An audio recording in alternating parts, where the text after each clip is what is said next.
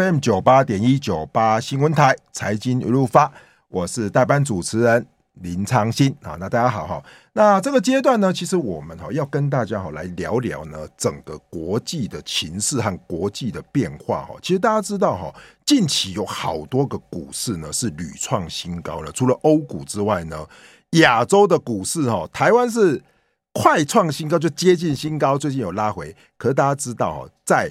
国人最爱去旅游的市场就是日本啊，日本近期也是创新高，所以呢，其实大家知道现在的资金呢，我认为呢，在美元弱势的状态下呢，是持续的往什么？往这个所谓的亚洲市场来做流入哦。那大家不要看很多人都说啊，这个日本涨，这个跟我们没有太大的关系。我跟大家讲钱都一样钱一旦流进来呢，基本上就是源源不断的流入，就连大家很多人都很害怕说啊，这个中国啊，最近中国好像看起来很不好。我跟大家报告，中国的市场嘛是强强棍虽然今天比较弱势最近的中国股市是从前一波先涨科创，就涨这些所谓的 AI 概念啊、芯片概念，那涨到最后连什么？连基础建设都在涨。所以我想亚洲市场是目前呢资金的一个流向这个不变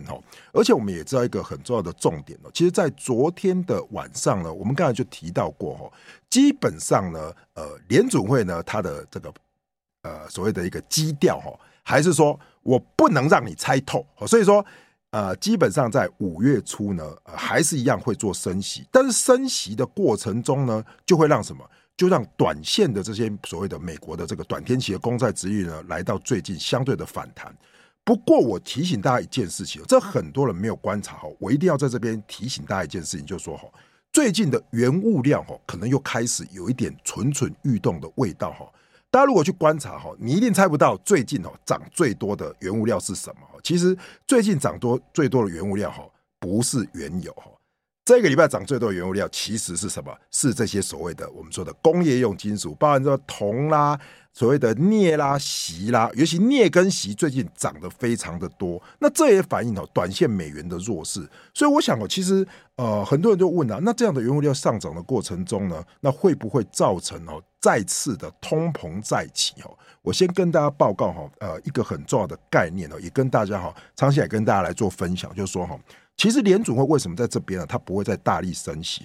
理应是除了要对付这个所谓的通膨之外，那通膨如果缓解有一个重点，就是去年的这个时候在乌俄战争刚开始不久，原油的基期其实很高，现在原油虽然是80块，可是相对的它的 CPI 的涨幅就没有这么大。所以我认为呢，其实在这一波呢，其实整个现在全球的市场呢就不会太在意所谓的原物料上涨的价格，所以原物料这个市场呢，我认为呢，短线呢，看来呢，跟电子就刚好相反，电子一弱，这些原油量呢就开始蠢蠢欲动。好，那回到今天的这个重点就在于说，很多人呢都只看美国，可是我要告诉各位，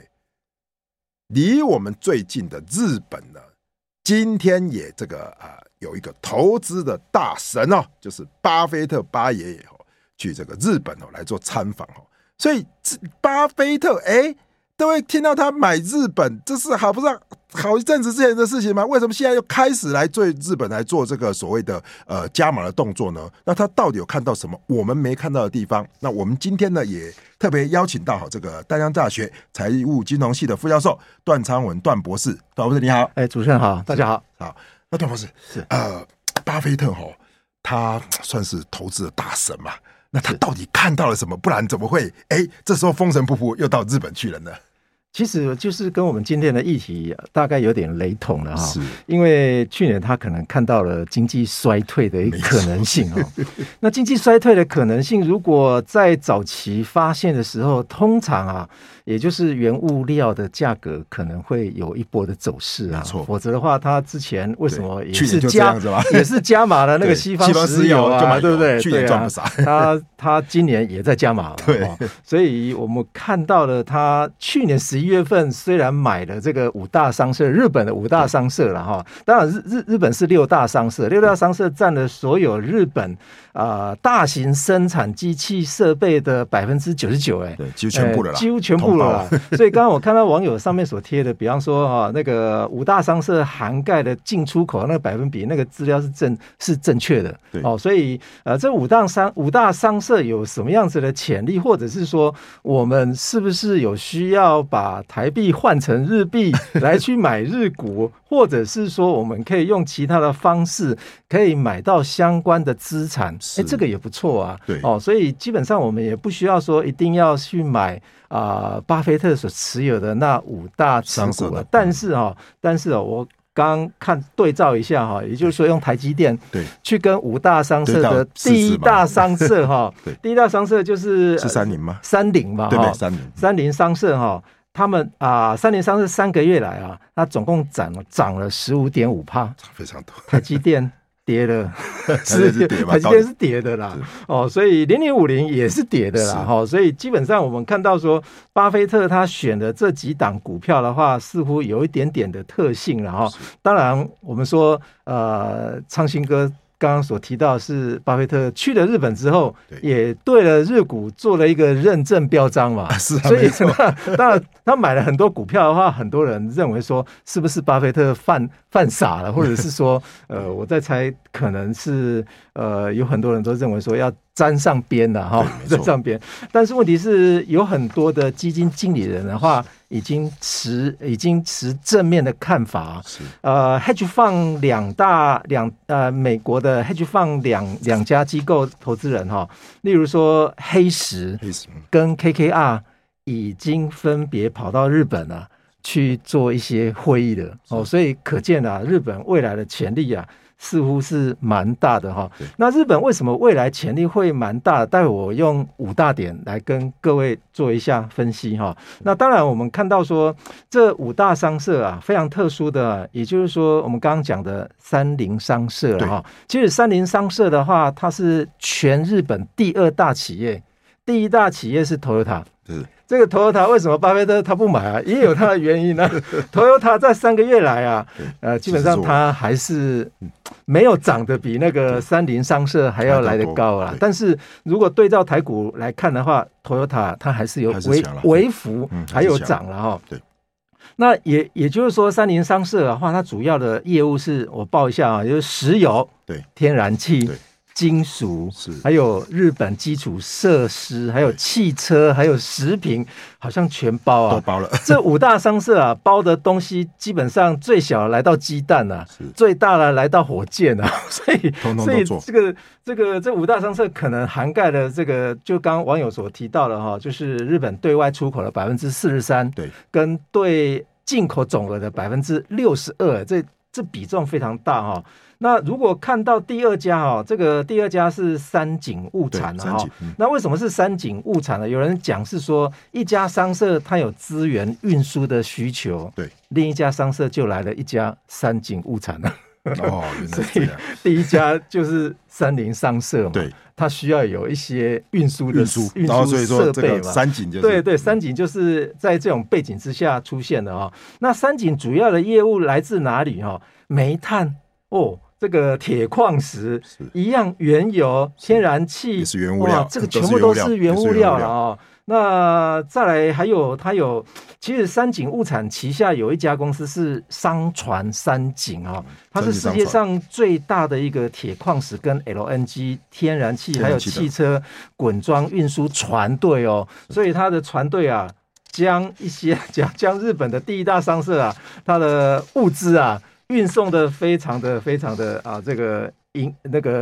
它的营运的范围不错了，哎，对不错哦。那我们看第1家商社哈、哦，第1家商社我刚刚讲到是三菱商事哈、哦，商事对。那它在2022年的财报哈、哦，它总营收是1302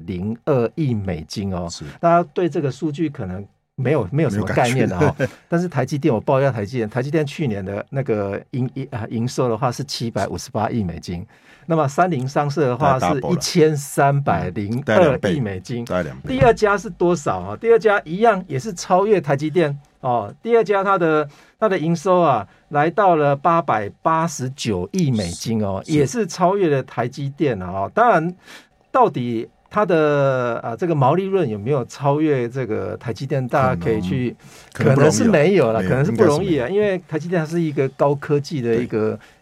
这些商事包山包海，可能没有了，好，相对毛利率会比较低一些些。对，那第三家的话，就是我们看到另外一家非资源商社，就是伊藤忠商事哈、哦嗯。那这家主要是做纤维、金属、能源、化学、食品哦，都有涵盖食品哦。那这家公司的话，它的营收的话来到930亿，也超越台积电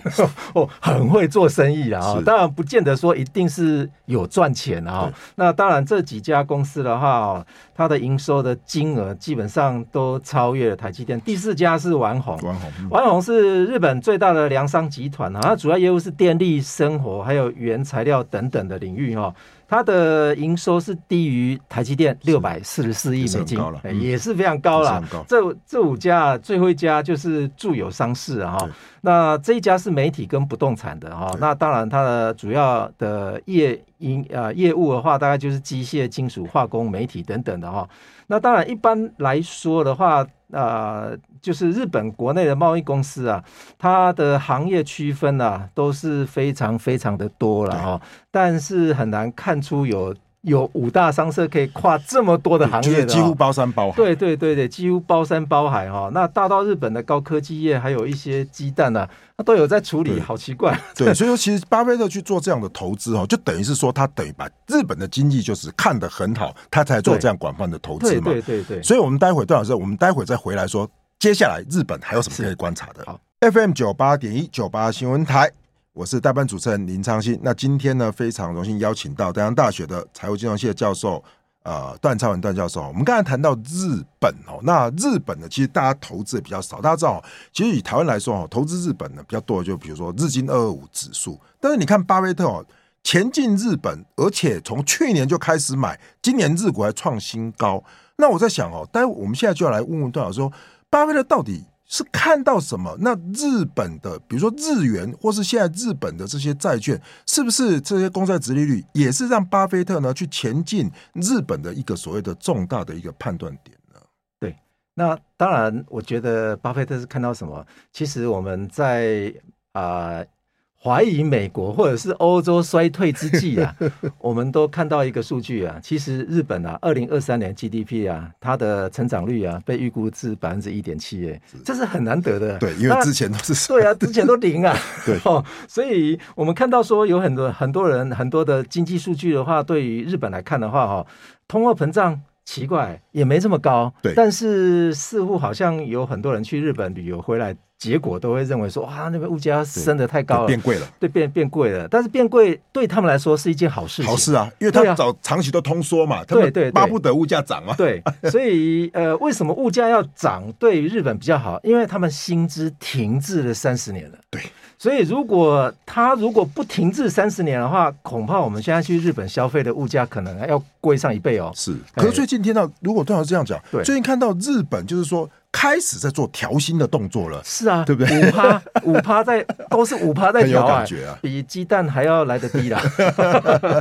所以但日本鸡蛋便宜啦。对，当然了。所以我们看到日本的薪资啊，我之前有看到有一些财经专家的话，他有提到说，日本的医师的一个月薪水才7万，你相信吗？我不相信，我怎么生活啊？听不下去，你知道吗？那个日本的医生的薪资啊，是比台湾的医生的薪资还要来得高啊！怎么会是7万块钱？说日本的医师不知道怎么活的嘞？那可能住院的啦，不是正式医师啦。对啊，所以我们看说日本啊，有很多，比方说调薪的一些政策已经慢慢出来了哈、哦。其实新任的那个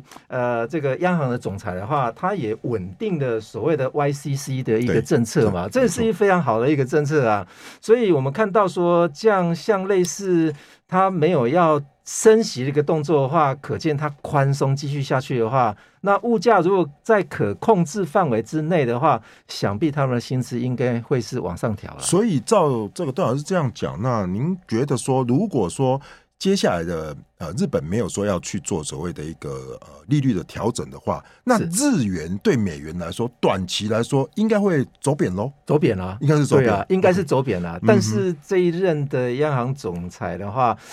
是不是会来一个马后炮啊？这个不无可能欸对哦，所以万一他的经济状况可以到达一个程度的时候的话，我相信应该日本最后大概还是要走所谓的升息的路，也就是说把这个利率的曲线放宽嘛。对啊，因为它债务占整个 GDP 来到 223%， 是这么高，它如果说现在马上往上调的话，对，我看它政府可能没有办法，对，会扛不住了，会扛不住，预算没有办法贴出来了哦。所以我看到另外一个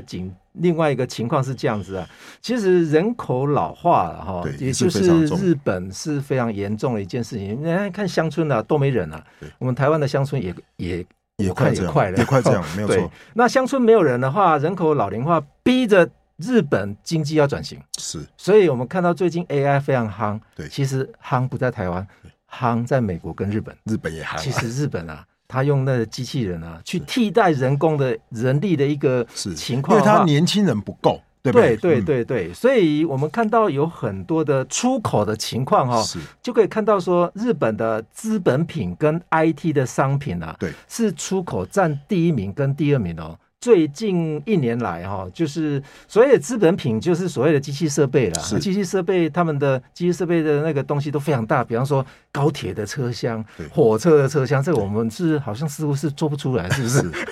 所以他们的，比方说像类似晶片要出口的，最近也非常夯哦。所以我们看到的一个情况就是，他们的人口老化逼着他们经济一定要转型。所以有很多人认为是说，比方说第三科技。似乎日本是没有面临到工业化革命，他们没有碰到，因为他们似乎好像还沉溺在第二工业科技的时代哈。那现在要转型为第四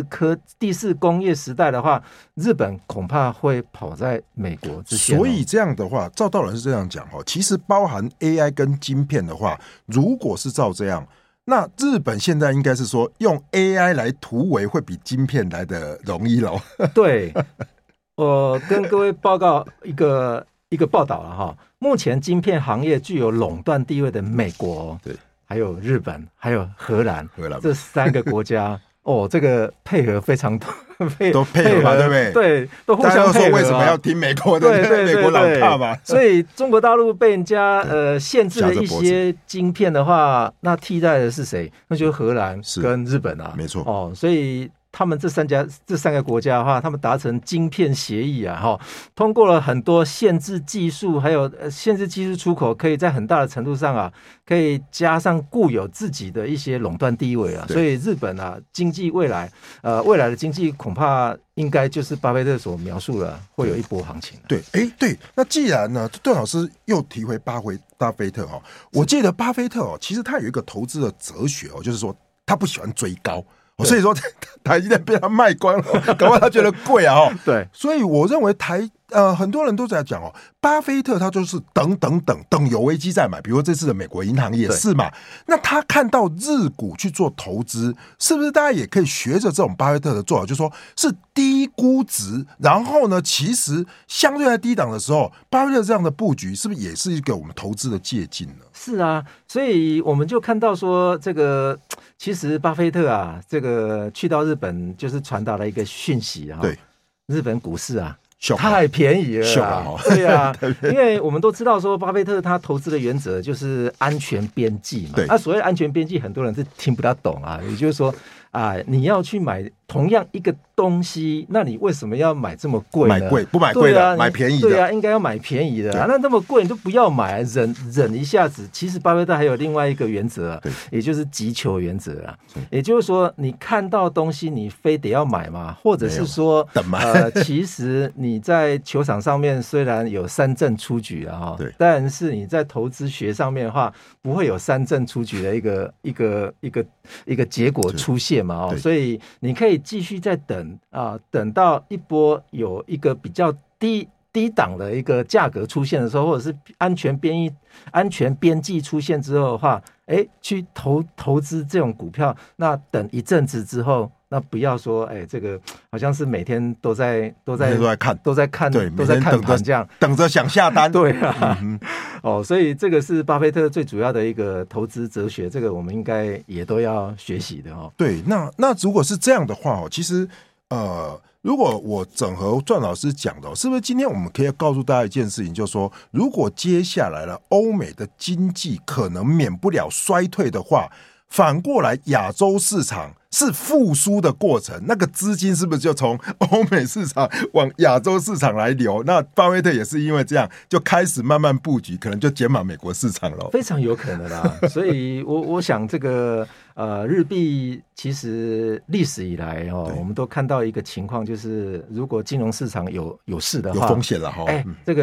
个日币就会变成一个避险货币了。是，那不只是避险货币，如果说投资人把日币当成这个避险货币的话，进到日本去的时候，他还要去选股嘛？对，因为没有利息嘛，那总要配置资产。大家知道说日币在台湾的所有银行开价的利率基本上是 0.001%， 对，几乎也是零啦，几乎都没有了。定期跟活期是一模一样的，都没有，几乎是没有利息。所以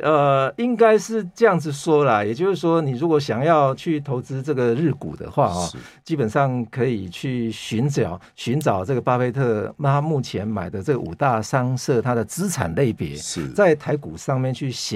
选相关资产类别的一个个股，不然就是要去找共同基金的啦。对，那共同基金的话，也许有一些日本的 ETF，不过我今天也看了一下，量真的很少啦，所以说要么就是投日本的这些共同基金，不然就像段老师讲的资产类股。对，也许就是现在跟电子弱势的状况之下，资产类股搞不好就是异军突起的部分。对，没错。那我再说明一下就是一项针对一份这个投资的一个报告做的研究